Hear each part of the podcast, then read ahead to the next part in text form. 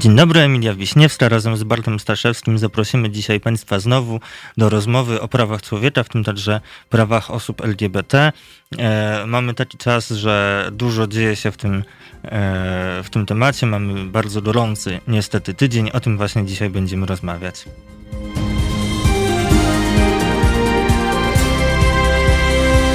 Halo Radio. Dzień dobry Państwu raz jeszcze. Emilia Wiśniewska i...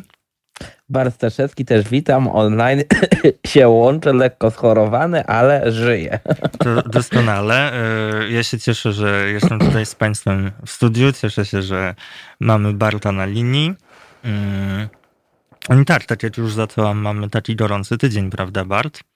No gorący tydzień i niestety brakuje tych pozytywnych wiadomości ostatnio. Niestety cały czas no, coś negatywnego dzieje. No i teraz y, na y, kolejną rzecz przychodzi pora, to jest na ustawy, które się za chwilę pojawią w Sejmie.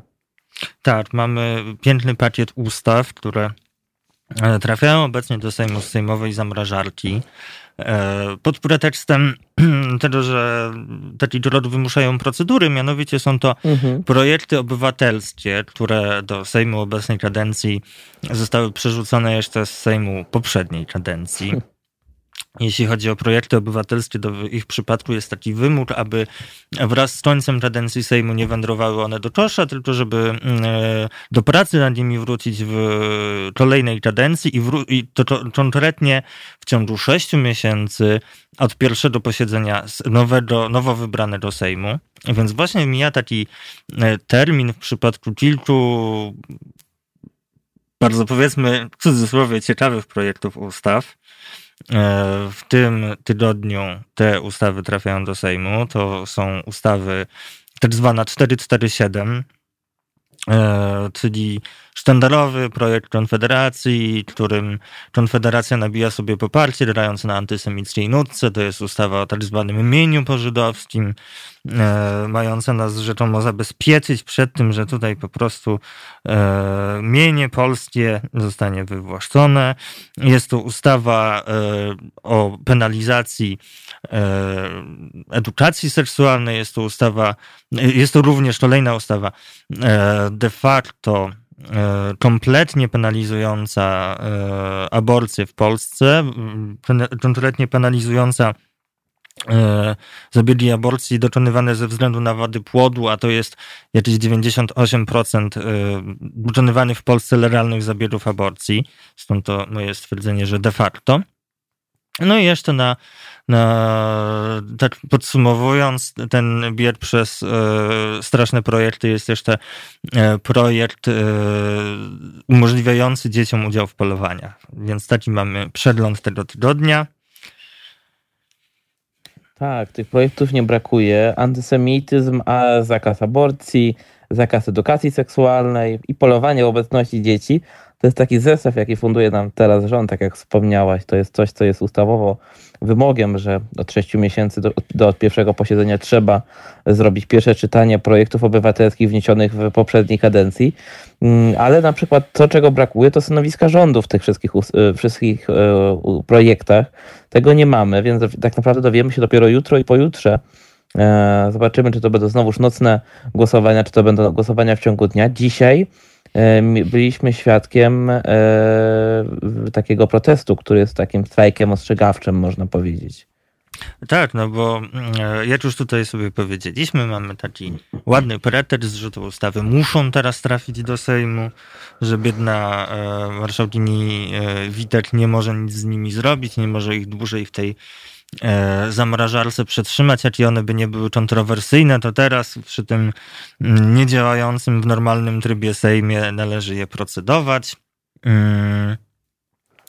E, no ale jakby po przyjrzeniu się tej sytuacji widzimy od razu, że chodzi tutaj też o wykorzystanie sytuacji sprzyjającej uchwalaniu tego, co się tylko władzy żywnie podoba. E, myślę, że faktycznie chyba tutaj liczyli na to, że E, że nie spotkają się z protestem, prawda? Że nie da się protestować w tych warunkach, które mamy. Tak, sądzę, że e, prezes Kaczyński wraz z całą swoją wierchuszką pomyślał, że to jest de facto e, idealny czas, no bo przecież ludzie nie wyjdą, I tak się szczęśliwie dla nich złożyło, że te dwa, że te głosowania mogą wypaść właśnie teraz w czasie tej pandemii, gdzie jest mnóstwo tych obostrzeń dotyczących wyruszania na zewnątrz, ale jednak się udało. I tutaj trzeba złożyć wielkie podziękowania dla, dla dziewczyn, z, e, które się zorganizowały i zrobiły to.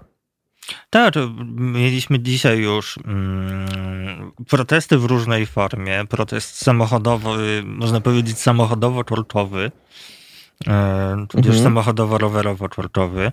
Ja widziałam e, nagrania z centrum w Warszawie. Nie wiem, może gdzieś jeszcze udało się w taki zauważalny sposób ten protest wy, wy, wyrazić na ulicach.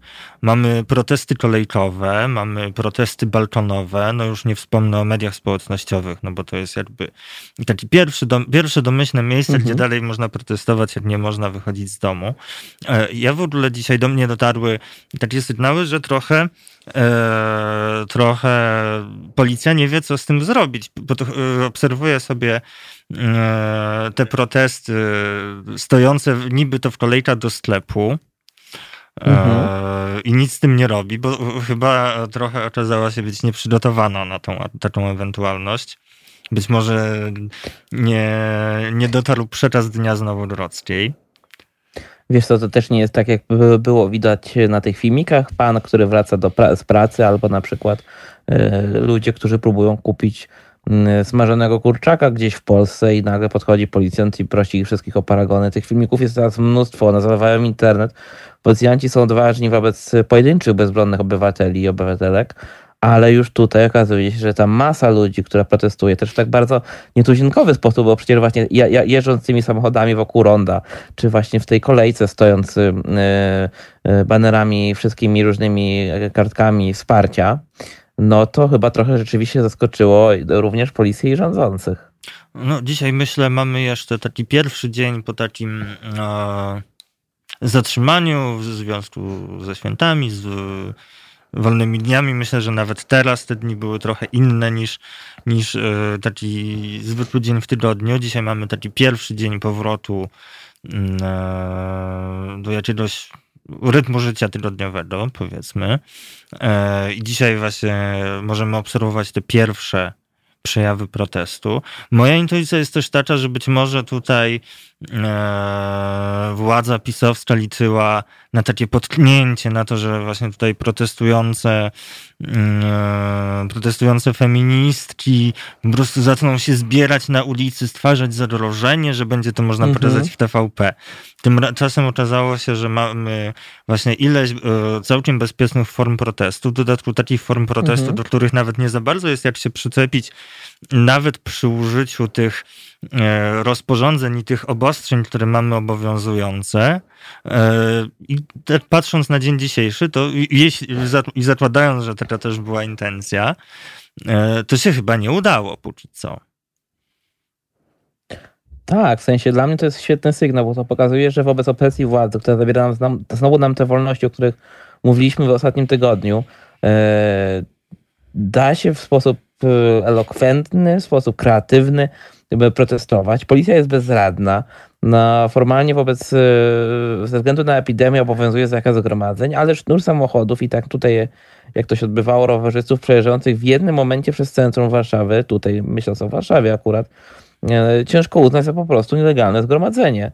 E, I to jest świetny sygnał i myślę, wydaje, mam nadzieję, że wiele osób obudzi, że dobrze, jest epidemia, dobrze, musimy uważać na siebie, dobrze, ale czasami trzeba też wyjść na ulicę, bo dzieje się zło.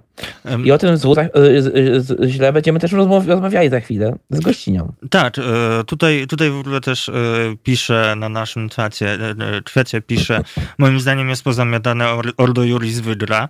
E, ja dzisiaj nie mam jakoś takiego przekonania. Oczywiście może po prostu unoszę się jakimś optymizmem i nadmierną nadzieją, ale nie mam przekonania, żebyśmy e, tutaj byli były na prostej drodze do zwycięstwa Alto Juris.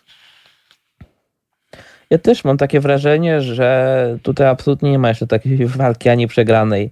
E, wręcz przeciwnie, wydaje mi się, że to jest przede wszystkim formalność, której musi się wyspowiadać teraz rząd formalność, która mimo, że sytuacja dla nich jest korzystna, bo, ludzi, bo sytuacja uniemożliwia ludziom masowe wyjście na ulicę, ale z drugiej strony yy, szczerze wątpię, żeby to jednak PiSowi opłacało się tak bardzo drażnić obywateli i obywatelki, a przede wszystkim obywatelki, takimi obostrzeniami w obecnej atmosferze, kiedy jest pandemia, ludzie umierają, ludzie chorują, ludzie tracą pracę.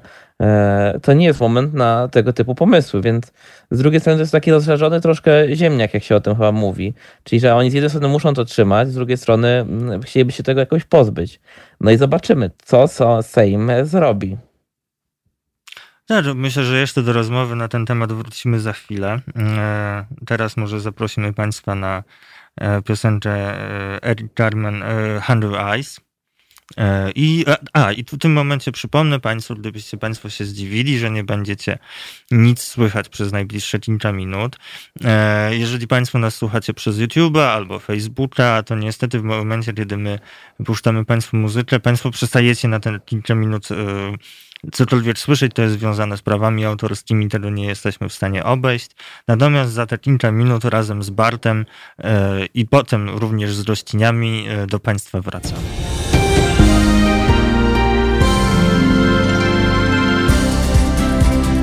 Halo Radio. Pierwsze radio z wizją.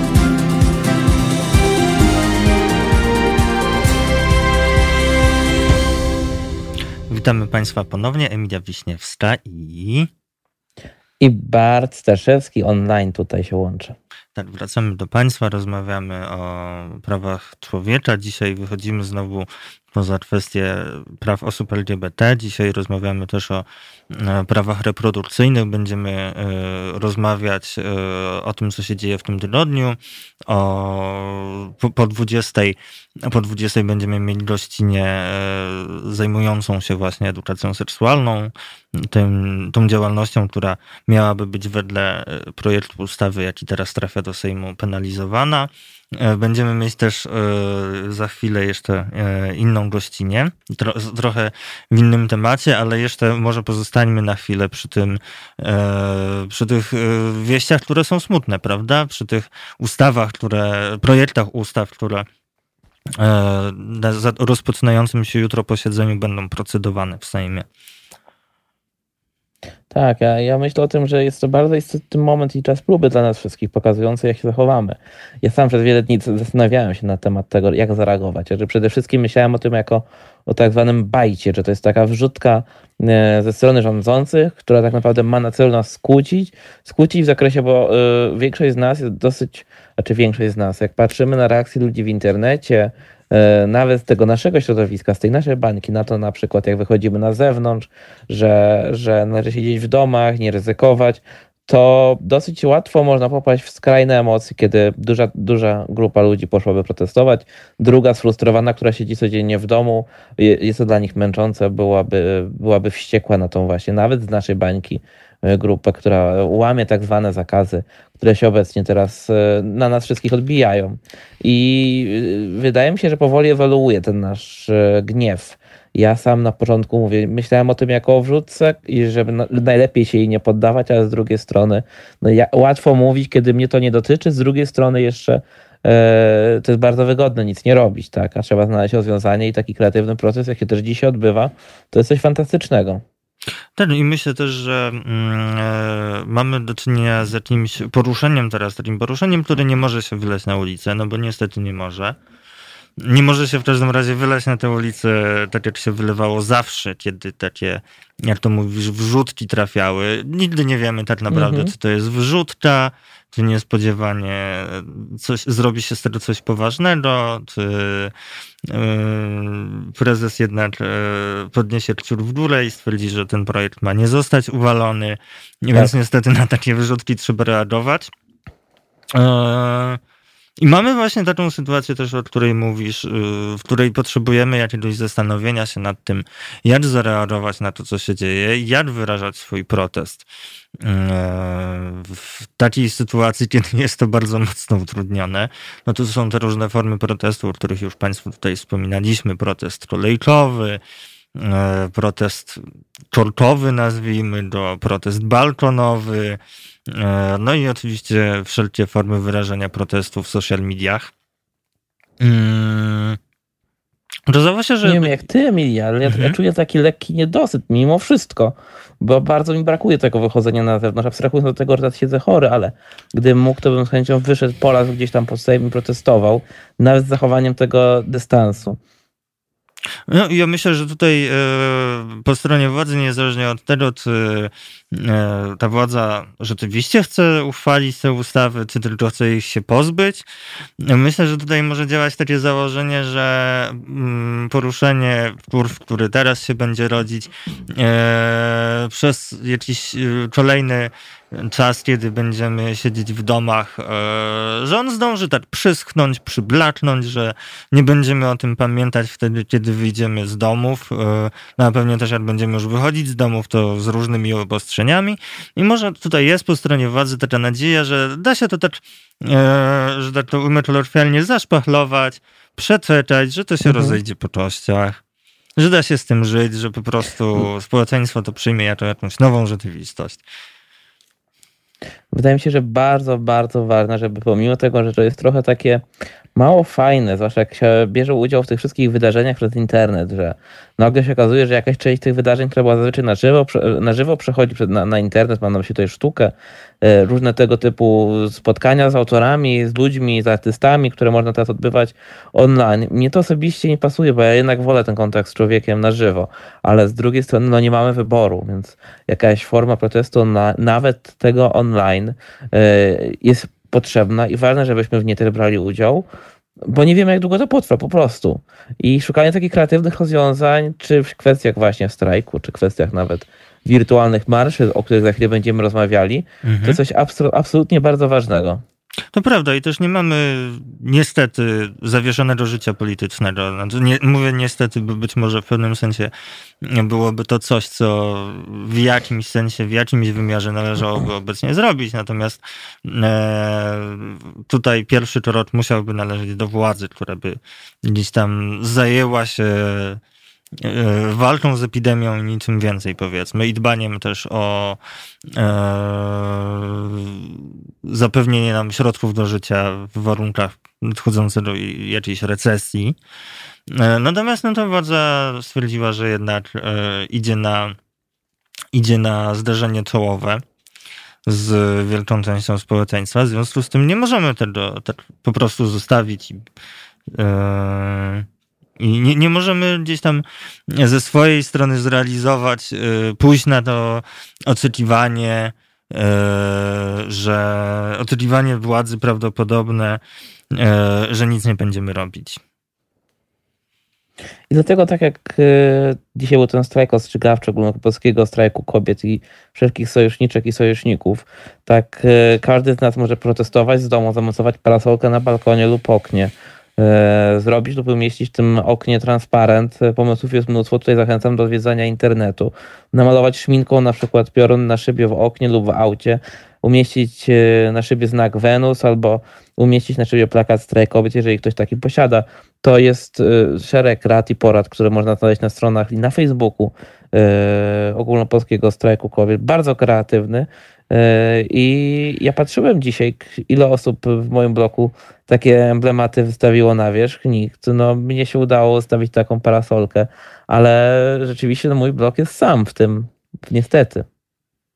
No ja myślę, że to jest coś, co może jeszcze narastać i też jest to protest, który jest widoczny w inny sposób niż wszystkie te czarne protesty dotychczasowe i wszelkie inne duże protesty prawnoczłowiece w Polsce, bo jednak one były w jakiś sposób bardziej zlokalizowane. Można było się zebrać w centrum miasta.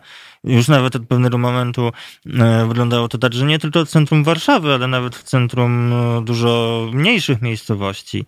I często były te protesty, które nie były bardzo liczne, natomiast były ważne poprzez sam fakt, że miały miejsce, e, ale jednak one miały swoją jakąś dynamikę, swoją widoczność, natomiast e, ta sytuacja obecna wymusza e, wymusza mm, takie sprowadzenie protestu do swojego najbliższego otoczenia, prawda? Także jakieś takich okolic, które, które były, że tak powiem, apolityczne do tej pory, do podwórek. Wiesz, na przykład z tak, drugiej w sensie... strony też. Ja mhm. oczywiście mhm. mieszkając w Warszawie nieraz y, słyszałam, y, widziałam te busy E, przestrzegające przed pedofilią i tak dalej. Mm, ale z reguły widywałam je i słyszałam, bo jak się już je widziało, to się również je słyszało. E, to, co miały do przekazania na dużych ulicach. Natomiast ostatnio zdarzyło mi się, że, na, że taki bus sobie pomyczał ulicą, przy której mieszkam, wcale nie jakąś największą ulicą warszawską. E, więc również jakby druga strona tutaj wkroczyła na mniejsze ulice i podwórka z tą polityką. Tak, ale w ogóle jeżeli, o, o to, jeżeli chodzi o to, o, o, przepraszam, to o czym mówisz, to o tych busach, one nadal jeżdżą. Internet donosi, bo ludzie w internecie są bardzo bystrzy i donoszą, że te busy jeżdżą po Polsce.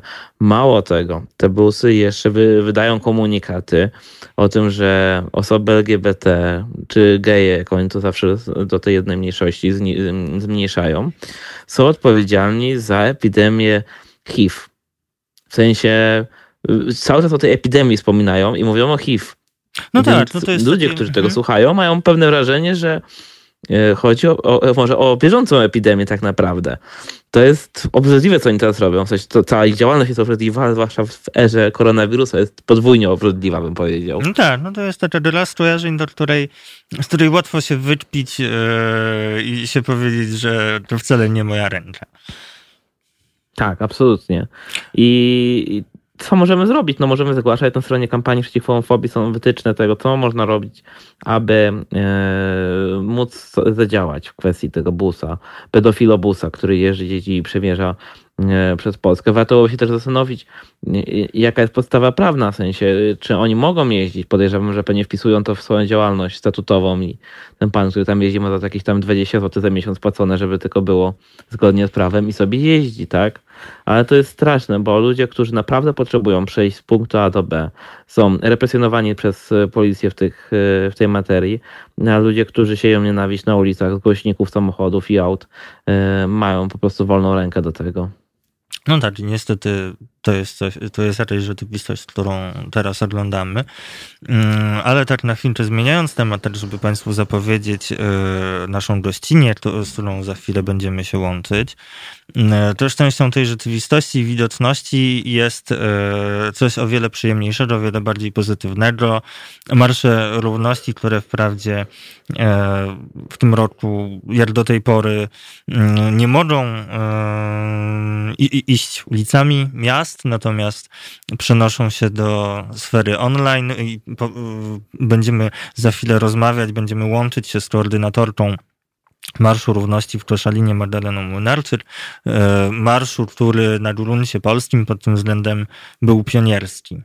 E, I to, to już za chwilę, a teraz zapraszamy Państwa na e, kawałek White World Mr. Big.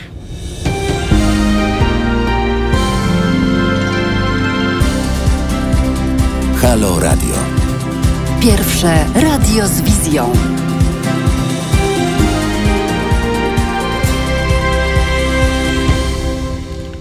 E, dobry wieczór Państwu ponownie. Emilia Wiśniewska i Bart Staszewski. Chwilowo chyba e, mamy mały problem z połączeniem z Bartem, ale zaraz myślę, zaraz myślę, uda nam się e, to naprawić. Natomiast teraz e, pragnę powitać na naszej linii naszą gościnę Magdalenę Młynarczyk, koordynatorkę Marszu Równości w Koszalinie, która jest od lat zaangażowana w edukację na rzecz praw człowieka, między innymi poprzez organizowanie żywej biblioteki oraz debat i happeningów. Czy się słyszymy? Dobry wieczór, tak, słyszymy się. O, cudownie. E, my bardzo chcemy porozmawiać o tym, czym mogą być e, w tej chwili takie marsze równości online. Mamy taki moment, kiedy mm, tak jak z Bartem rozmawialiśmy przed chwilą, e, trudno jest wyrażać protest wobec jakichś działań e, władzy wymierzonych w prawa człowieka, w tym także prawa osób LGBT, ale też myślę, że takie marsze online mają, mogą mieć jeszcze jeden aspekt, to znaczy takiego budowania społeczności, społeczności, której trudniej jest się spotykać e, w warunkach kwarantanny czy lockdownu, prawda? Mhm. Mm. Tak, z jednej strony jest nam trudno się spotykać. E, trudno również było pogodzić się z tym, że nasz marsz został odwołany, e, ale po pierwsze, e, mieliśmy tę możliwość, e, daliśmy ją i naszej społeczności lokalnej tutaj w Koszalinie, ale tak naprawdę osobom z całej Polski, e, a ponadto właśnie daliśmy sobie wsparcie, tę przyjacielską, braterską czy siostrzaną, pomocną dłoń, e, by być razem. Tak traktowaliśmy ten pierwszy marsz online. Mhm.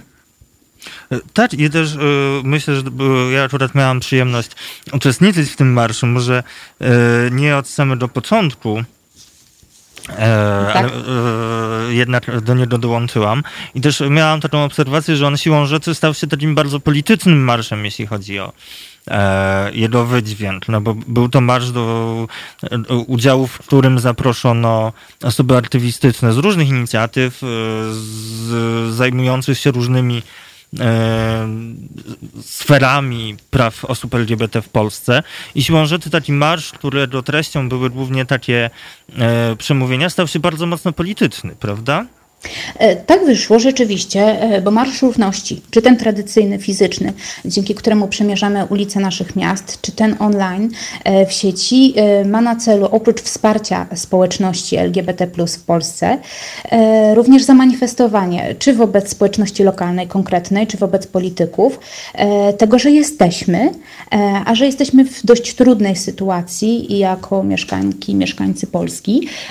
Siłą rzeczy te trudne tematy wypływają Mm, mam jednak wrażenie, że on mimo takiego jednoznacznego i dość poważnego wydźwięku e, spełnił wszystkie swoje funkcje. E, mieliśmy też cały czas z tyłu głowy świadomość, że wiele osób, szczególnie tych bardzo młodych, od kilkunastu miesięcy czekało na ten marsz, bo chwilę po, po marszu w zeszłym roku pojawiły się takie wiadomości do nas, do marszu, wiadomości prywatne, e, że ktoś nie uczestniczył w marszu, a bardzo chciał. Rozczarowanie, żal i po prostu smutek wynikający z tego, że tegoroczny marsz musieliśmy chcieliśmy odwołać, e, spowodował, że zaczęliśmy myśleć, co zrobić, aby tak trochę wesprzeć te osoby, pocieszyć i dać im możliwość innego maszerowania. Myślę, że to się udało po chociażby ilości odbiorców, czy, e, czy komentarzach, czy wiadomościach, które do nas docierały. Mhm. No, mnie tutaj za, zaintrygowało również to, że Marsz w Koszalinie, który debiutował raptem mm, rok temu, tak. już w drugim roku musiał tak drastycznie zmienić swoją formę, prawda? No to było bardzo przykre i, e, e, i, i, trudne dla nas, no ale jednocześnie dość oczywiste. Wszyscy jesteśmy odpowiedzialni i nie chcemy, żeby wirus się rozprzestrzeniał, nikogo nie chcemy narażać na jakiekolwiek zagrożenie, dlatego ta decyzja no, musiała być taka właśnie, jaka była. Mhm.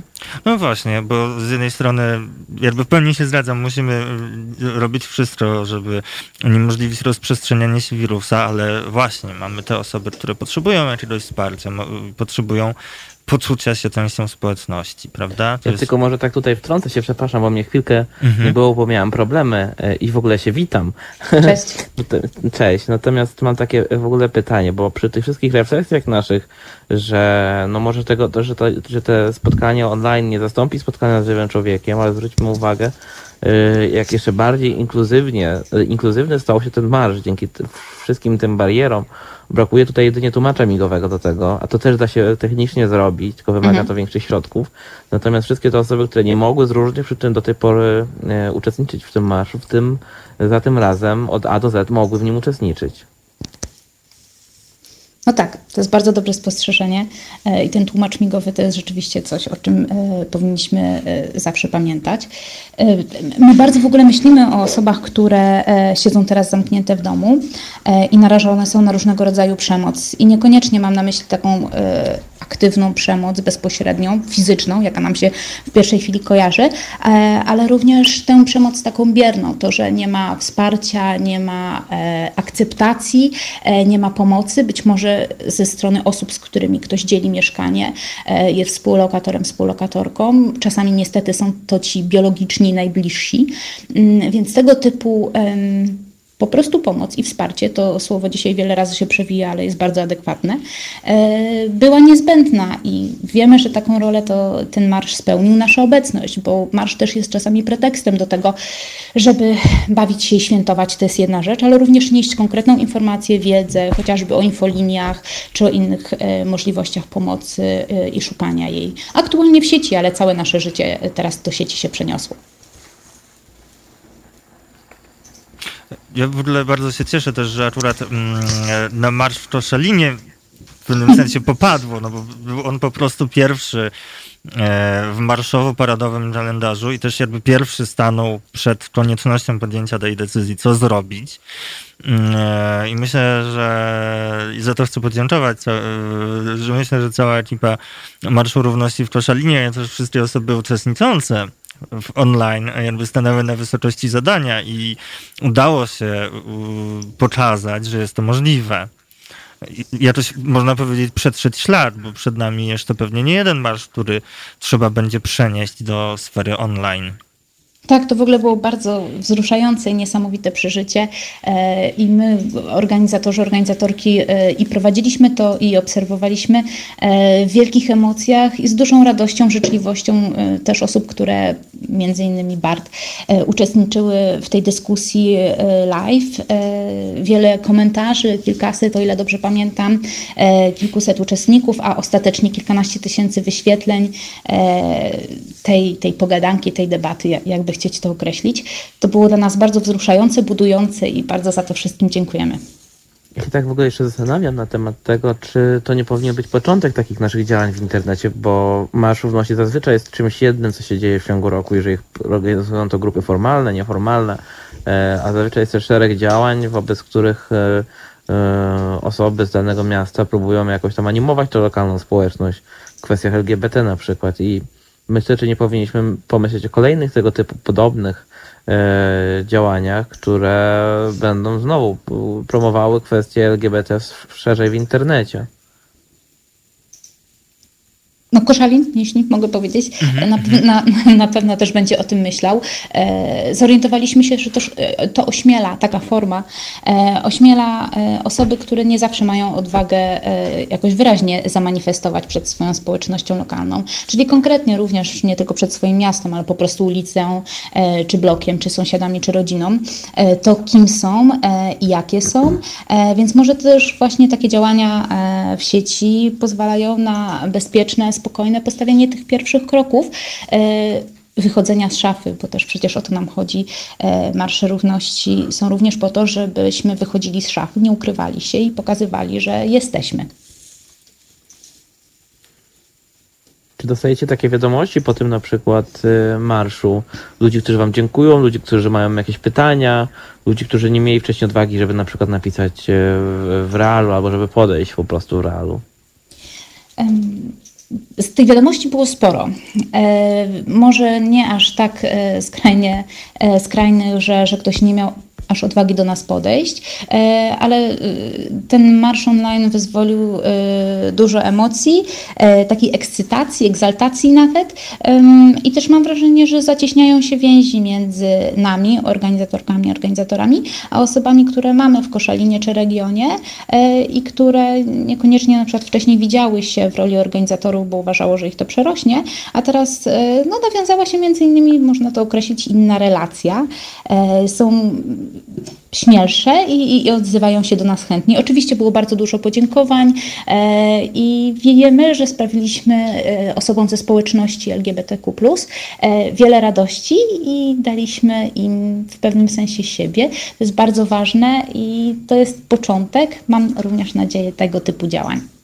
Ja myślę sobie też przy tym, że z jednej strony taka forma marszu ma swoje ograniczenia, z drugiej ma jakiś dodatkowy potencjał. To znaczy, nie jest to marsz, który byłby na przykład widoczny na ulicach w takiej fizycznej przestrzeni publicznej, e, ale z drugiej strony jest to marsz, który jest dużo łatwiej mm, e, uczynić taką bezpieczniejszą przestrzenią, prawda? No bo jednak e, w mediach społecznościowych z reguły spotykamy się z ludźmi, z którymi się zgadzamy. I chyba tak, tak to wyglądało przy tym marszu. Tak jak też kojarzę to, jakie komentarze pojawiały się na żywo w trakcie w trakcie marszu, w trakcie transmisji z marszu, można powiedzieć, że to były pozytywne komentarze. Nie, nie, nie było tutaj jakiegoś takiego mm, ataku homofobicznych troli. Zgadza się, my czuwaliśmy też e, od strony administratorów e, i patrzyliśmy, co tam się będzie działo, gdy nasz kolega rozmawiał z wspaniałymi gośćmi. A nic takiego się nie pojawiło, e, było dużo pozytywnych reakcji i sama dobra energia. A jak dużo e, gości i gościń wziął udział w waszym wirtualnym marszu? Mm, na żywo wydaje mi się, e, że to było 200-300 osób. E, wow. Natomiast jak sprawdzałam teraz, to tych wyświetleń było 13 tysięcy. Mm, biorąc pod uwagę, że to e, miasto średniej wielkości i młody, jak wcześniej już zauważono, bo roczny marsz, to uważamy, że to wspaniale. Znaczy, to jest absolutnie fenomenalna cyfra. Wiemy, jak często ciężko o frekwencję w mniejszych miastach, bo ludzie po prostu się boją uczestniczyć w tych w tych marszach i przepraszam. I wydaje mi się, że to jest świetne, że wchodząc w tak jakby świat internetu, nagle się okazuje, że ten przekaz prawie kilkuset gości, bo na, te, na tych przemów nigdy nie ma miejsca, na te przemowy. Oczywiście e, tutaj jest e, właściwie wyłącznie marsz złożony z przemów, nie ma tego miejsca na muzykę. Tutaj wchodzą w grę prawa autorskie, tak, niemożliwość puszczenia tej muzyki na Facebooku czy na YouTubie na przykład, co my też tutaj w radiu odczuwamy, e, no ale trochę się zmienia forma i nagle się okazuje, że na małym marszu, który wydaje się być małym, bo jest z małego miasta, ale może być olbrzymia masa ludzi, która jest w to zaangażowana i mnóstwo ludzi, którzy mogą coś powiedzieć i tak jakby edukować dalej e, tą społeczność. I nie tylko. No tak, to w ogóle dla nas była niespodzianka, bo byliśmy przekonani, e, że zrobimy ten marsz dla kilkunastu, maksymalnie kilkudziesięciu osób, chociaż to było dla nas ważne. E, nie liczy się w tym momencie cyfra, ona bardzo cieszy, jeśli jest e, dużo uczestników, uczestniczek, ale tak naprawdę spodziewaliśmy się i przewidywaliśmy, że będzie to niewielkie grono osób i gdy widzieliśmy, jak rośnie ilość, jak dołączają osoby, które uczestniczą w tym, to, to bardzo mm, było to dla nas pokrzepiające. Jedynie martwi to, znaczy mnie osobiście martwi to, że jest mała przestrzeń na zabawę w tym wszystkim, bo rzeczywiście poza tym, że spotykamy wspaniałych gości, to to, czym, z czym mi się kojarzy przede wszystkim marsz, to wspaniała muzyka. Każdy marsz to jest wspaniała muzyka i, i taniec, tak? No, tego jesteśmy w tym momencie pozbawieni nie wiem, co musiałoby się stać, żebyśmy to zastąpili.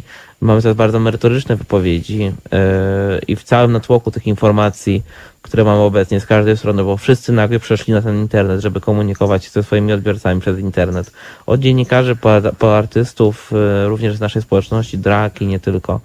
Yy, tych informacji jest mnóstwo ale bym chciał zabawy i mam nadzieję, że jak najszybciej po prostu już przejdziemy z tej epidemii w normalny stan życia. Co, prawda, to się szybko pewnie nie stanie.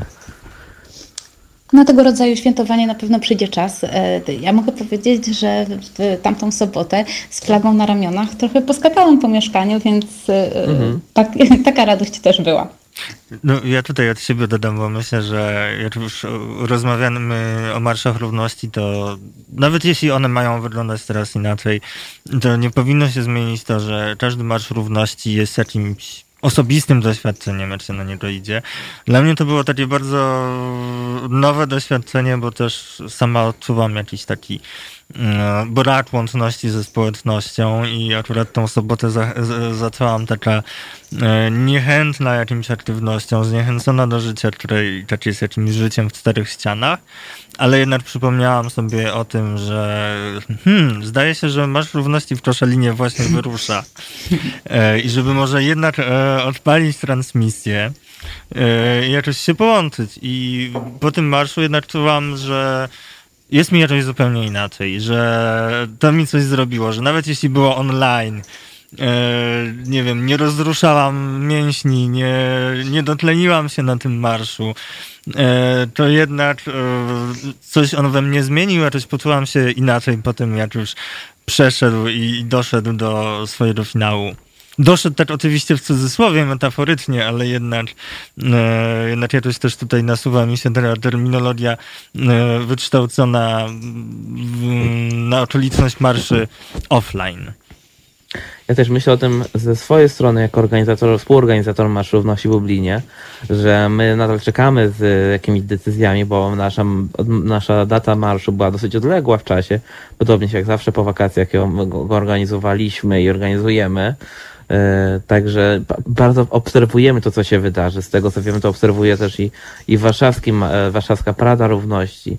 E, ja liczę na to, że się uda. Być może z tymi restrykcjami dwumetrowymi, czyli nasz marsz może miałby już kilometr długości, ale, że tak powiem, daj Boże, będziemy bardzo dłudzy i będziemy sobie szli przez to całe miasto. Natomiast mam nadzieję, że do tego czasu już uda się albo znaleźć na jakiś rodzaj szczepionki, albo to ryzyko będzie już dużo mniejsze.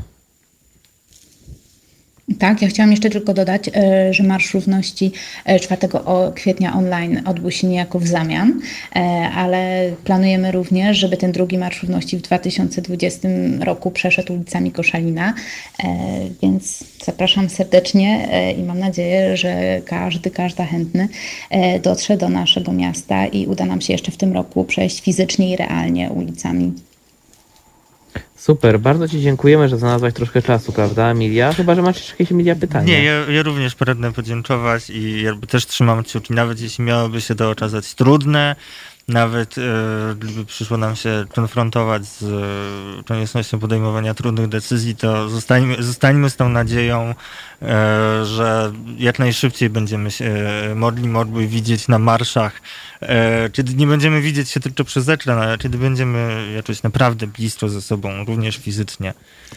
To dziękuję serdecznie. Dziękujemy Dziękuję bardzo. serdecznie. Naszym gości, naszą gościnią była Magdalena Mynaczyk z Koszalińskiego Marszu Równości, który w tym roku odbył się wirtualnie. Pewnie nie jest to pierwszy marsz, który w ten sposób e, się odbędzie.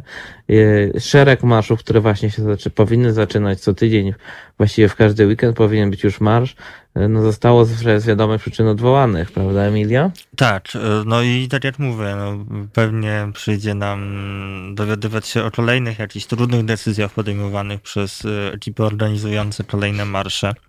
Mm. Ja jestem przekonany, że aktywiści i aktywistki będą się prześcigać w pomysłach tego, żeby ich live był y, inny, żeby ich live był w czymś wzbogacony i to też jest ciekawe, to będzie bardzo, podejrzewam, interesujące, co się wydarzy, bo y, jestem przekonany, że kreatywność naszych aktywistów i aktywistek nie zna granic i jak tylko okaże się, że trzeba iść w internet, no to po prostu będziemy maszerowali w internecie wraz ze wszystkimi niespodziankami, jakie dla nas przygotują. Tak, i mam nadzieję, że żadnego tegorocznego marszu nie zabraknie, choćby miały się one po kolei odbywać w formie online. E, udało nam się właśnie dzisiaj o tym porozmawiać e, z Magdaleną Munarczyk z Koszalina. E, teraz za chwilę będziemy też wracać do rozmowy o rzeczach bardziej przykrych, czyli o koniecznościach, mm, o zbierania się, zbierania się trochę w cudzysłowie, to przecież jak wiadomo nie wolno, e, zbierania się i protestowania e, przeciwko temu, co się dzieje, będzie się jutro dziać w Sejmie. O tym będziemy też po godzinie 20 rozmawiać z Aliną Synakiewicz, edukatorką seksualną. E, jeszcze zanim Państwa zostawimy z muzyką, to ja tutaj e, przed przerwą pragnę Państwa zachęcić też do dzielenia się, jeśli Państwo byliście na tym marszu koszalińskim tegorocznym online, do dzielenia się w komentarzach swoimi wrażeniami, e, napisania o tym, czym dla Państwa ten marsz tegoroczny był. Mm, Pragnę jeszcze Państwu podziękować, bo tutaj e, dostaję w międzyczasie informację o tym, że zbiórka na sprzęt nadawcy Timeline e, skończyła się sukcesem. E, mamy 100%, Halo Radio ma 100% środków, jakie były potrzebne e, na sfinansowanie e, tego sprzętu, który e, umożliwia, no akurat nam tutaj z Bartem, współprowadzenie audycji, a również zapraszanie do studia, do naszej audycji, czy do innych audycji w Halo Radio. E, ten sprzęt właśnie umożliwia zaproszenie, zapraszanie gości, łączenie się z nimi e, poprzez aplikację, rozmowę na antenie. Dokładnie. Nasze radio jest ra radiem obywatelskim, czyli bez waszego wsparcia ono nie istnieje. E, tematy, które są duże, tematy, które są małe, tematy, które mogą wydawać się niszowe i tematy, które wydawać się mogą mainstreamowe. Wszystkie są w tym radiu dostępne i możliwe do odsłuchania. Też na Spotify'u, też na aplikacji Halo Radia, też na stronie halo.radio. E, tam wszędzie możecie słuchać włącznie z muzyką naszego radia. E, natomiast no, od razu możemy zastrzec tutaj już przed przerwą, że w czasie naszej audycji Michaela Jacksona nie usłyszycie.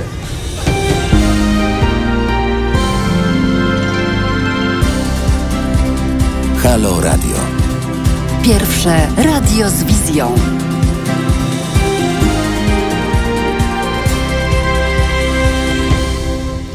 Dobry wieczór Państwu, Emilia Wiśniewska, po drugiej stronie mikrofonu Bart Staszewski. Witam serdecznie. Minęła 20, można powiedzieć. Można powiedzieć, chociaż to nie ta audycja. I rozmawiamy dzisiaj innymi o ustawach, które e, na dniach, a dokładniej jutro wędrują do Sejmu. Wśród tych e, projektów ustaw jest również e, projekt, który penalizuje działalność z zakresu edukacji seksualnej. I o tym teraz chcemy porozmawiać. Będzie, mamy na linii osobę, która się tym zajmuje, która może się wypowiedzieć jako osoba e, znająca e, temat, rozumiejąca czemu jest on ważny i czemu edukacja seksualna jest potrzebna.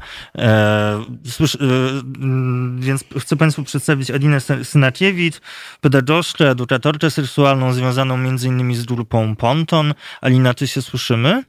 Tak, dobry wieczór Państwu. O, cudownie. E, jakbyś mogła powiedzieć tak w, na okoliczność też tego, e, co jutro będzie się przewalać przez Sejm, mm. tego zagrożenia dla dostępności mm, do edukacji seksualnej. Jakbyś mogła powiedzieć o, o tym, e, dlaczego edukacja jest, seksualna jest potrzebna i o tym też, jak wygląda jej dostępność obecnie, jeszcze zanim musimy się mierzyć z taką ustawą, jako obowiązującą obowiązującym potencjalnie prawem?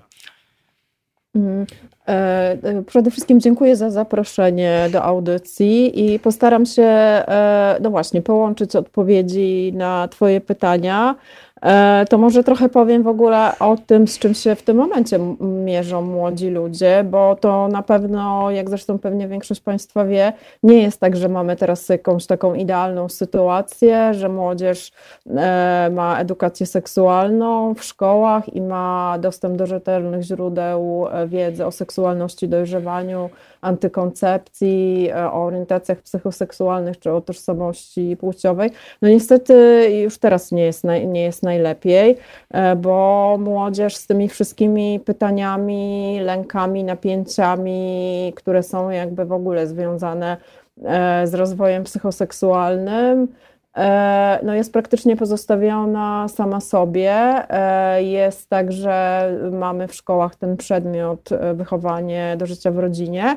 I ja chciałabym tutaj podkreślić, bo uważam, że ważne, żeby to wybrzmiało, że jest wielu wspaniałych pedagogów i pedagożek, którzy naprawdę no, robią wszystko, żeby młodzieży dostarczyć rzetelną wiedzę ale y, no, z informacji od samych zainteresowanych, czyli od młodzieży, y, wiemy, że y, no, te, prowadzenie tych zajęć pozostawia wiele do życzenia. E, że młodzież e, po pierwsze ma tam e, informacje, które nijak się mają do współczesnych dokonań nauki czy medycyny, no, że te zajęcia są nudne, niedostępne dla młodzieży, bo młodzież na przykład ma je w weekendy albo o 7 rano przed szkołą, albo w jakichś godzinach późnych popołudniowych i tak dalej. No i niestety na tych zajęciach można się dowiedzieć naprawdę skandalicznych rzeczy, na przykład, że e, homoseksualizm to jest choroba, albo że nie wiem, że prezerwatywy nie chronią przed infekcjami przenoszonymi drogą płciową, albo że dziewczyna, która została zgwałcona, jest sama sobie winna, bo, bo nieodpowiednio się ubierała albo poszła, nie wiem, wieczorem na spacer i tak dalej. Naprawdę wiem, że mam ograniczoną ilość czasu, więc, mhm. więc będę też się starała streścić. Oczywiście tych wątków jest dużo. No i w takiej sytuacji mamy taką sytuację, że młodzież, no właśnie, traci całkowicie prawie zaufanie do dorosłych E, do, do, pedagogów i tak dalej, i szuka informacji na temat seksualności na własną rękę. No i nie trudno zgadnąć, że takim źródłem, z którego młodzież często korzysta, żeby się dowiedzieć czegoś na temat seksu, e, to jest pornografia. E, z drugie źródło to są wszelakie fora internetowe, na których e, no często są, jest taka, można powiedzieć, podwórkowa wiedza, zupełnie nie mająca e, odzwierciedlenia, nie wiem, w nauce, no więc, więc to są takie, takie mm, miejsca, z których młodzi, młodzi ludzie czerpią e, e, wiedzę i to jest często opłakane w skutkach. Ja po prostu tutaj rzucę parę takich, może sta, jakichś takich statystyk, na przykład statystyki dotyczące infekcji przenoszonych drogą płciową. To naprawdę jest dramat, bo okazuje się, że jedna trzecia młodych osób między 15 a 24 rokiem życia mm, jest zakażona jakąś infekcją przenoszoną drogą płciową. E, no jakby innym takim e, problemem, który, który moim zdaniem też jest e, no jakiś taki zatrważający, to są ciąże to są nastoletnie ciąże i tutaj mamy także e, w skali roku e, kilkanaście tysięcy dziewcząt, często naprawdę bardzo młodych, e, zachodzi w ciążę. I to jest też wynik jakiejś niewiedzy w ogóle dotyczącej tego, jak wygląda rozrodczość człowieka i jak dochodzi do ciąży. E, tutaj e, odnosząc się do pracy grupy edukatorów e, seksualnych Ponton, to tutaj mogę powiedzieć, że młodzież bardzo często, jak się do nas zgłasza z różnymi pytaniami, to potrafi wymienić nazwy takich różnych wyszukanych technik seksualnych. Natomiast bardzo często przy tym nie potrafi, e, znaczy jakby nie jest w stanie e, no, wykazać się taką podstawową wiedzą na temat anatomii czy fizjologii. Właśnie nie wie, jak dochodzi do zapłodnienia, nie wie, nie wie jak wygląda cykl menstruacyjny, i tak dalej. To są takie wszystkie rzeczy, które są takie całkowicie podstawowe i one mogłyby być na E, zajęciach e, z wychowania do życia w rodzinie, czy właściwie z, no wolałabym mówić o edukacji seksualnej, bo wychowanie do życia w rodzinie to nie jest tak naprawdę edukacja seksualna. Mm, mm, właśnie... Chociaż często, chociaż często chciałabym tutaj podkreślić, że nauczyciele, którzy prowadzą ten przedmiot, no to robią te zajęcia z edukacji seksualnej. Jeśli, jeśli mógłbym mhm. ci tutaj przerwać, bo też e, tak, naprowadzasz tak. mnie na jakiś taki wątek, opowiadając mhm. właśnie też mhm. o tym, jak wyglądają te zajęcia z wychowania do życia w rodzinie, co jakby też również się zgadzam, że e, sama nazwa jest e, nie okej, bo jakby też sugeruje mhm. jakiś kierunek zawężający myślenie o tym, co jest okej, co nie jest okej, do jakiegoś konkretnego podejścia do, do form życia rodzinnego właśnie.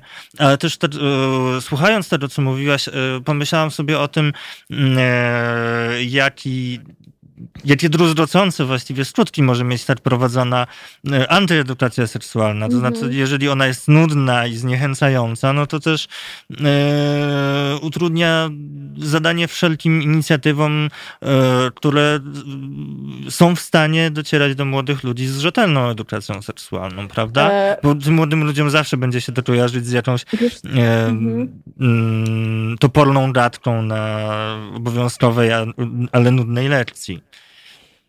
Mm, wiesz co, to ja troszkę, no właśnie, nie wiem, jakieś mam inne wrażenie, bo mhm. E, z, z, z, naszych doświadczeń, e, z doświadczeń grupy Ponton, wynika, że, że młodzież, powiedziałabym, myślę, że to nie będzie nadużycie, że powiem, że entuzjastycznie reaguje, jak my się pojawiamy w szkołach. Mhm. I to jest często, znaczy, też chcę podkreślić, że to jest przeważnie z inicjatywy szkoły się tam pojawiamy, więc chcę tutaj podkreślić, że to nie jest tak, że szkoły nie współpracują, że często mimo trudnych warunków e, e, szkoły wiedzą, mają świadomość, czy pedagodzy, nauczyciele, nauczycielki mają świadomość, że to jest ważny temat, więc zapraszają, e, zapraszają ekspertów, ekspertki.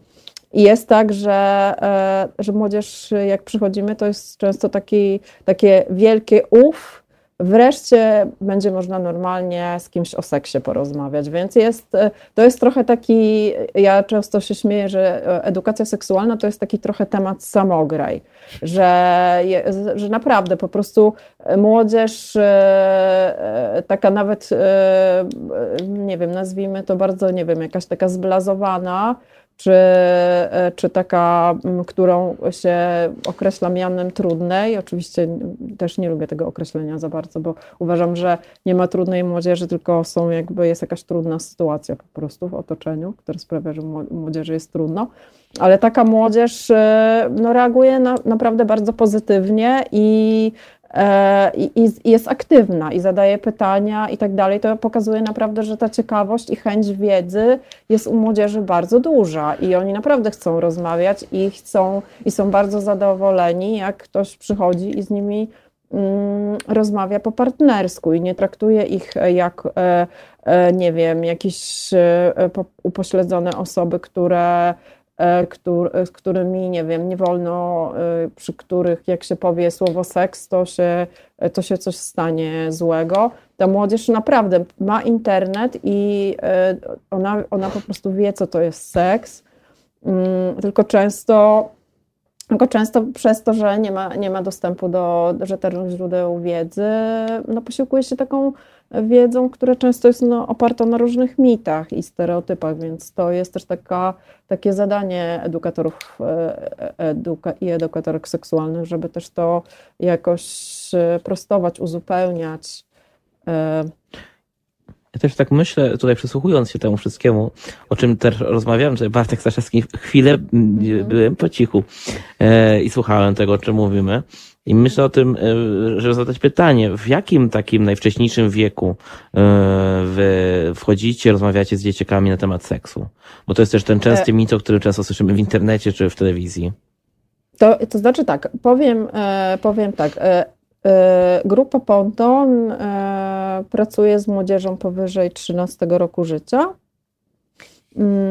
natomiast e, tak, znam, znam ten zarzut związany z tym, że z seksualizacją tak. dzieci czy przedszkolaków i chętnie się też do tego odniosę, chociaż to nie jest działka, ta grupa wiekowa to nie jest działka e, to nie jest działka pontonu. Natomiast e, to jest tak, że edukacja seksualna powinna być prowadzona od przedszkola w sposób dostosowany do potrzeb rozwojowych dziecka. I e, jakby tutaj odnosząc się do tego e, projektu Stop Pedofilii, który ma taki, nie wiem, wspaniały e, pomysł, żeby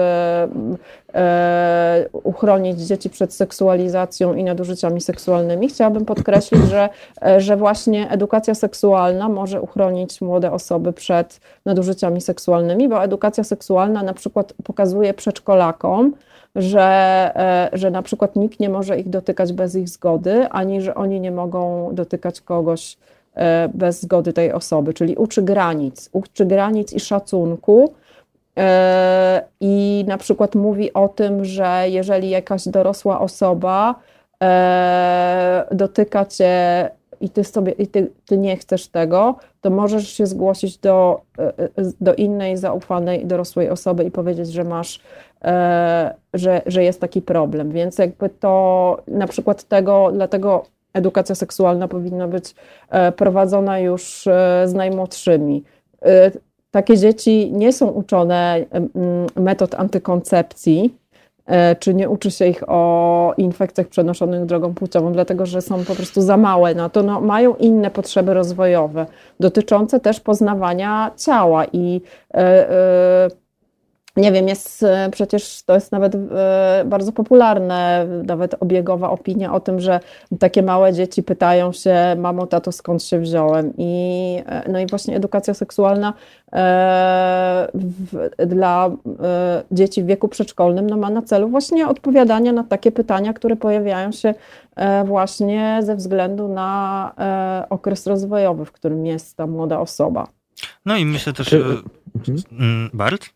Tak? Ty... Nie, nie, proszę, proszę. Myślę też, że słuchając tego, co mówisz, że wielkim walorem edukacji seksualnej prowadzonej też w takim e, dosyć młodym wieku jest właśnie to, że jest ona taką mm, jakąś możliwą gwarancją bezpieczeństwa, tak? Takim przybliżeniem e, bezpieczeństwa dla młodych ludzi, którzy mogą się styczać z sytuacjami, e, z działaniami dorosłych, mających, ludzi mających kontrolę nad sytuacją, e, w których to na siebie będą brać ciężar winy, czy na przykład nie będą rozumieć tych sytuacji, wiedzieć, tak. jak sobie z nimi poradzić. To, o czym ty mówisz, to jest takie mm, przybliżenie bezpieczeństwa, tak? Młodym osobom, często nawet dzieciom właśnie, e, poprzez podawanie treści edukacji seksualnych do, dostosowanych do wieku.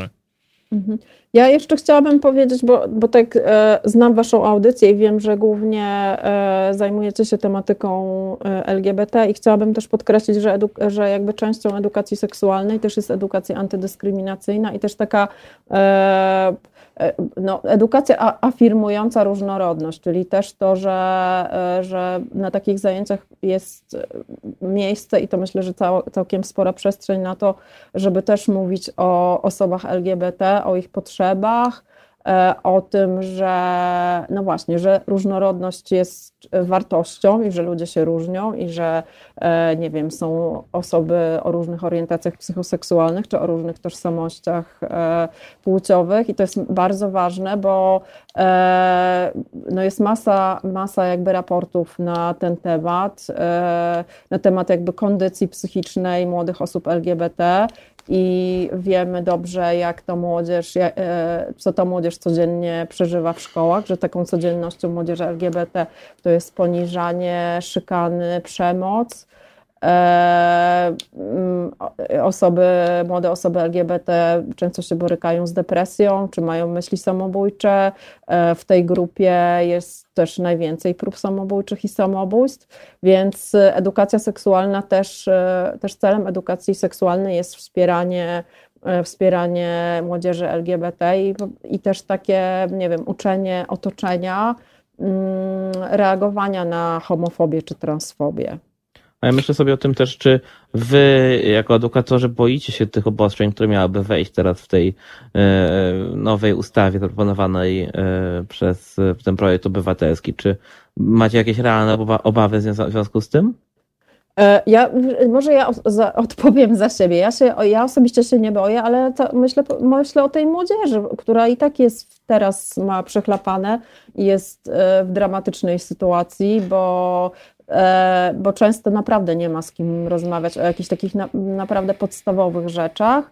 E, I jeżeli ta ustawa weszłaby w życie, mam nadzieję, że ona jest tak po prostu takim, nie wiem, potworkiem, tak jest, e, to jest takie kuriozum, że, że nawet że nawet dla, ówcze, dla ówczesnej władzy jest, to już jest za dużo.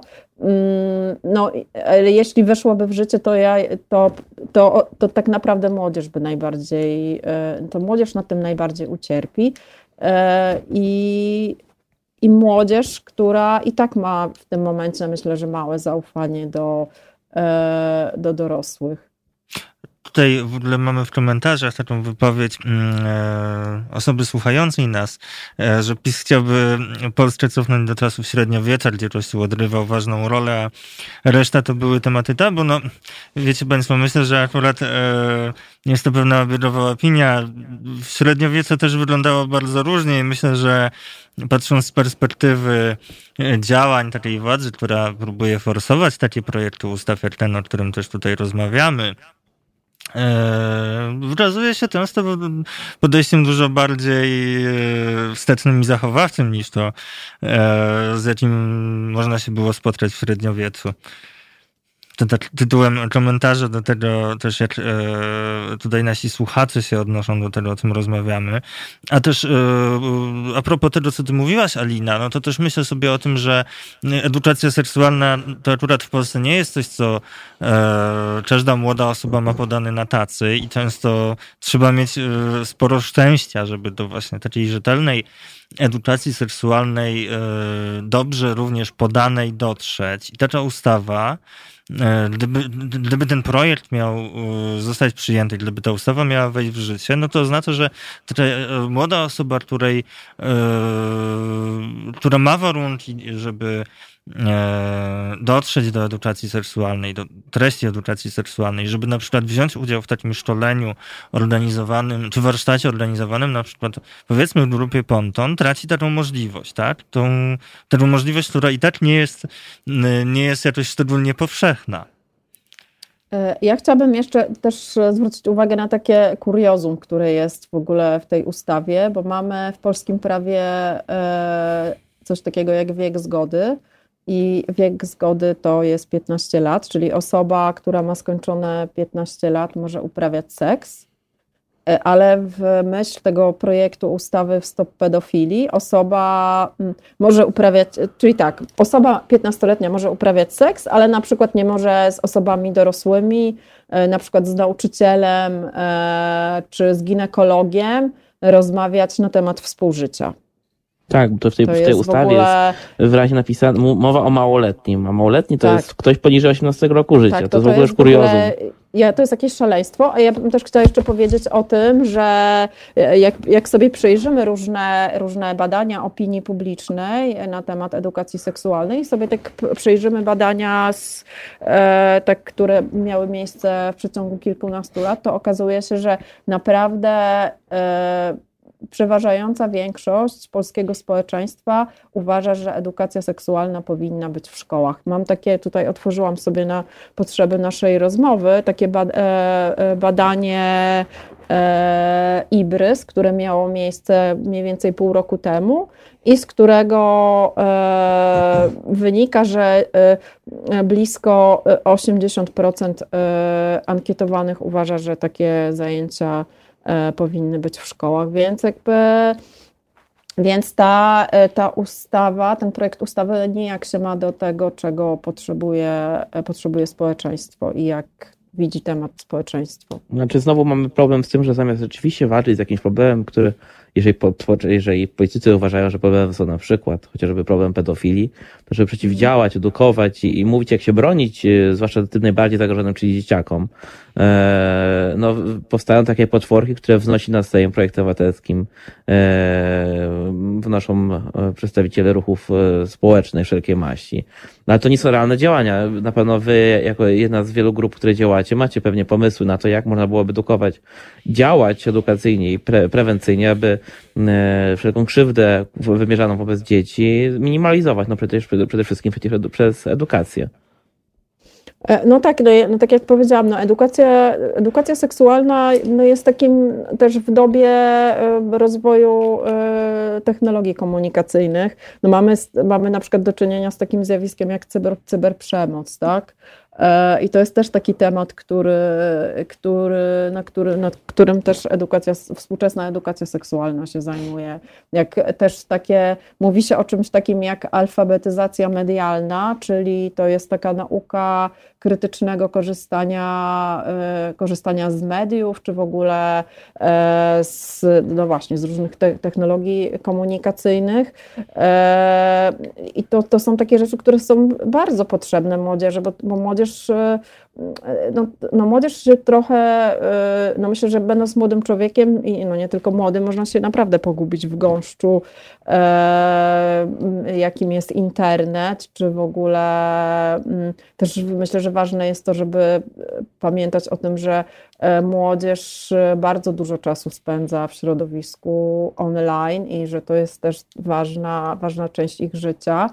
Mm, I też, e, no i też tam dochodzi do różnego rodzaju nadużyć, też takich na tle seksualnym. Mm, I to są też takie kwestie związane z bezpieczeństwem. I ja jeszcze chciałam powiedzieć, y, bo też nie, nie, nie, nie zadaliście, nie zadałyście mm, pytania o, e, o to, no właśnie, co na to rodzice.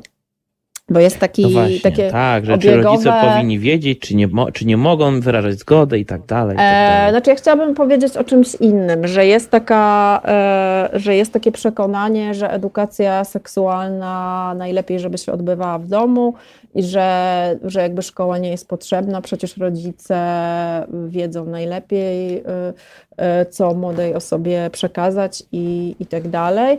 No, oczywiście to jest takie myślenie życzeniowe i y, no, w idealnym świecie pewnie by tak było, że, że, że jakby tak rodzic wyposaża w taką kompleksową wiedzę i umiejętności, uczy asertywności, uczy, nie wiem, szacunku do drugiej osoby, e, e, nie wiem, uczy na temat antykoncepcji, na temat, nie wiem, wszystkiego, rozrodczości człowieka i tak dalej. No ale który rodzic ma taką wiedzę? To jakby sami rodzice, e, też ci, którzy się zgłaszają do, do grupy Ponton, ale też mm, z różnych badań to wynika, że sami rodzice czują się zagubieni i, i nie czują się kompetentni i oni chętnie, e, chętnie, chętnie by swoje pociechy oddali e, pod skrzydła jakichś e, mm, profesjonalistów, którzy no, też zdjęliby tę, tą, z nich ten powiedzmy ciężar tego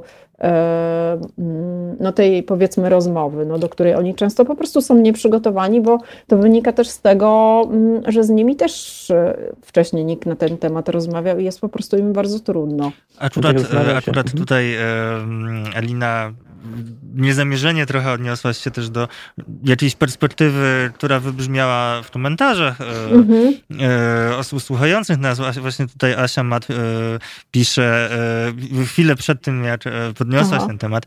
A to nie powinno być tak, że to głównie rodzice rozmawiają z dzieckiem o tych sprawach. No i właśnie myślę, że tutaj dałaś e, dobrą odpowiedź. Mm-hmm. Ja też jeszcze ze swojej strony myślę, że e, dostęp do edukacji seksualnej właśnie nie powinien być kwestią szczęścia, tego, że ma się progresywnych rodziców, albo chodzi mhm, się tak. do szkoły, która jest otwarta na e, otwieranie się dla e, edukatorów, edukatorek seksualnych. E, myślę, że udało nam się bardzo wiele e, mitów wskazać i mam nadzieję również je rozbić w tej rozmowie. Bardzo e, pragnę Ci bardzo podziękować za przyjęcie zaproszenia do naszej audycji. Ja również e, dziękuję, polecam się na przyszłość. Dziękujemy bardzo. Dzięki serdeczne.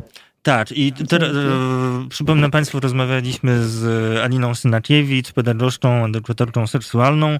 E, teraz zaprosimy Państwa na kawałek Arachia pultu, ale też przypominamy o, o możliwości dzwonienia do nas. Mm, e, jeżeli Państwo chcecie również zagościć w naszym studiu, Państwo słuchający nas, to jest, jest taka możliwość. E, przypominamy tutaj o niej. E, możecie Państwo dzwonić na numer 22 39 059 22 i podzielić się z nami, z wszystkimi słuchającymi na antenie E, państwa obserwacjami na e, tematy, o których tutaj rozmawiamy. Tak.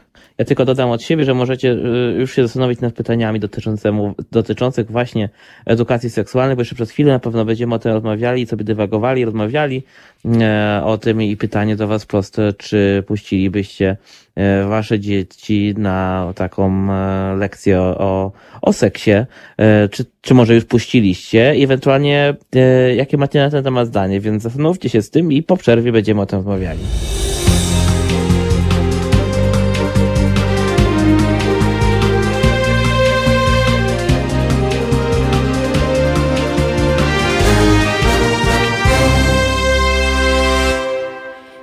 Witamy Państwa ponownie. Emilia Wiśniewska i Bart Staszewski. Staszewski, tak, cześć, czołem. Tak, e, dzisiaj mamy taką audycję, w której do której udało nam się dla Państwa zaprosić gościnnie. Była z nami Magdalena Młynarczyk z Marszu Równości w Koszalinie, była z nami Alina Synakiewicz, edukatorka seksualna, pedagogzka związana między innymi z grupą Ponton. Jeżeli Państwo chcecie, to również zapraszamy do skontaktowania się z nami. Mamy jeszcze akurat dosyć mało czasu, ale jeśli chcecie Państwo zadzwonić, mm, podzielić się z nami, z wszystkimi słuchającymi swoją opinią e, na temat chociażby tych projektów ustaw, które trafiają jutro do Sejmu, to do tego Państwa gorąco zachęcamy. Przypominamy też numer. To jest numer 22 39 059 22. Eee... Możecie też pisać na Facebooku mm -hmm, i na mhm. YouTubie, mm -hmm. bo tutaj też sobie siedzimy i też e, czytamy to, co do nas piszecie. Tak, I tak jak mówię Mija, to właśnie jutro, 15 i 16 kwietnia są, e, jest dziesiąte posiedzenie Sejmu, w którym będzie czytanie, pierwsze czytanie projektów obywatelskich e, Roberta Bąkiewicza, znanego z Ruchu Narodowego, z Marszu Niepodległości, jeden z organizatorów. To będzie mm, ustawa dotycząca e, mienia po, po, po, po II wojnie światowej, a także pierwsze czytanie projektu obywatelskiego Kai Godek, do, czytanie pierwszego projektu Olgierda e, Pankiewicza dotyczące nowelizacji e, kodeksu karnego, o którym mówiliśmy, no i przede wszystkim nowelizacja e, prawa łowieckiego, zmiana ustawy, tak żeby dzieci też mogły strzelać, brać udział w polowaniach wraz z, z rodzicami, bo już nie strzelać. Mhm.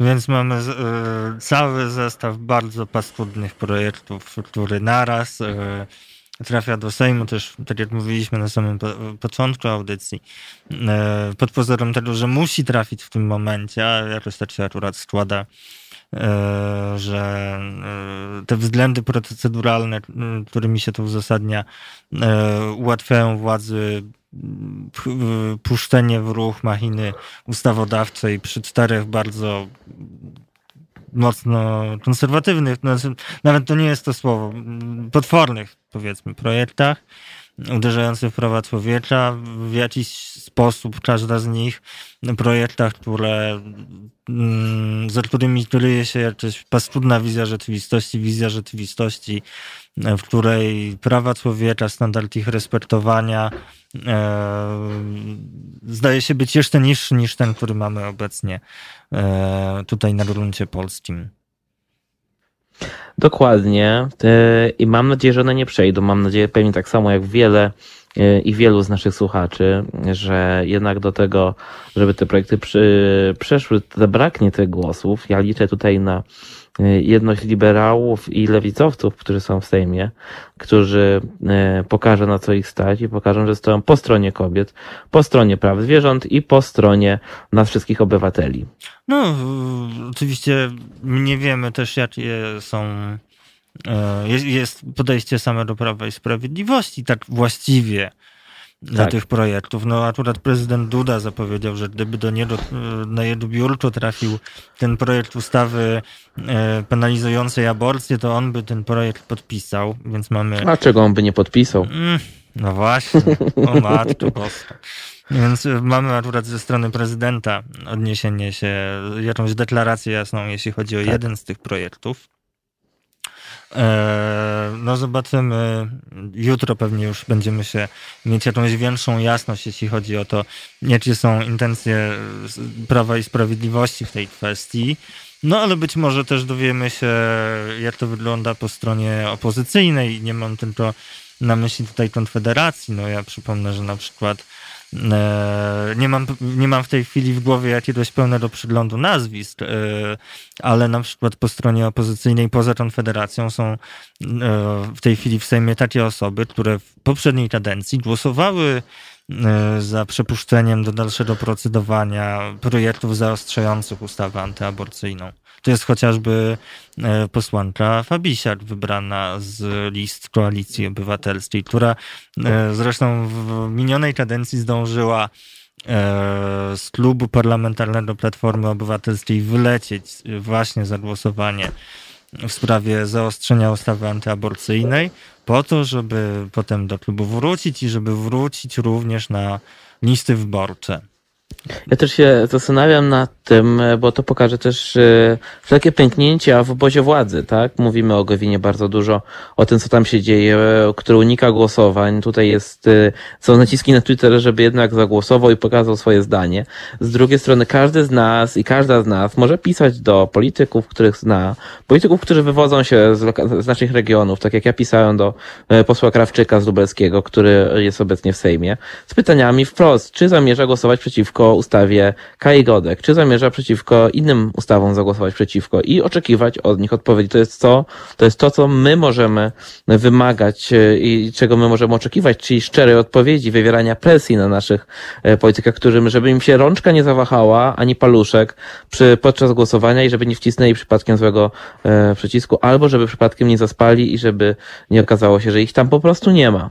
Bo tak no, też może być. To jest na przykład droga, którą poszła Wielka Koalicja za równością i wyborem, yy, wystosowując właśnie taki apel do posłanek posłów w sprawie głosowania yy, nad projektem yy, Czai.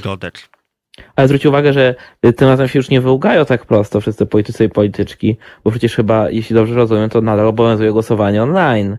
No i nawet chorzy będą mogli wcisnąć ten przycisk, czy tam się zalogować do tego specjalnego systemu i powinni to zrobić, więc już nie sądzę, że będą takie sytuacje, że ktoś był nieobecny. No, albo usłyszymy nowe, bardzo ciekawe wytłumaczenia. No pies mi zjadł tableta, kot, albo... Kot mi z, wylał herbatę na laptopa. No tak, no w sensie nasi politycy potrafią zaskoczyć. Ja liczę na to, że to jednak będzie jutro test, bo tutaj mamy cały pakiet, bo tutaj chodzi zarówno e, o, o prawo łowieckie, zarówno jak, jak chodzi o edukację e, w zakresie seksu, jak i aborcję, czyli e, po prostu cały najgorszy pakiet, jak mówiliśmy, potworek i ta antysemicka ustawa, którą wprowadza do Sejmu Marsz Niepodległości ze swoimi liderami. No i to jest wielki test dla opozycji, tak? Zobaczymy, jak zagłosują. To mi się wydaje, no nie jest to idealny moment, żeby tak badać sobie naszą opozycję, ale lepiej teraz wiedzieć, z kim mamy do czynienia niż później.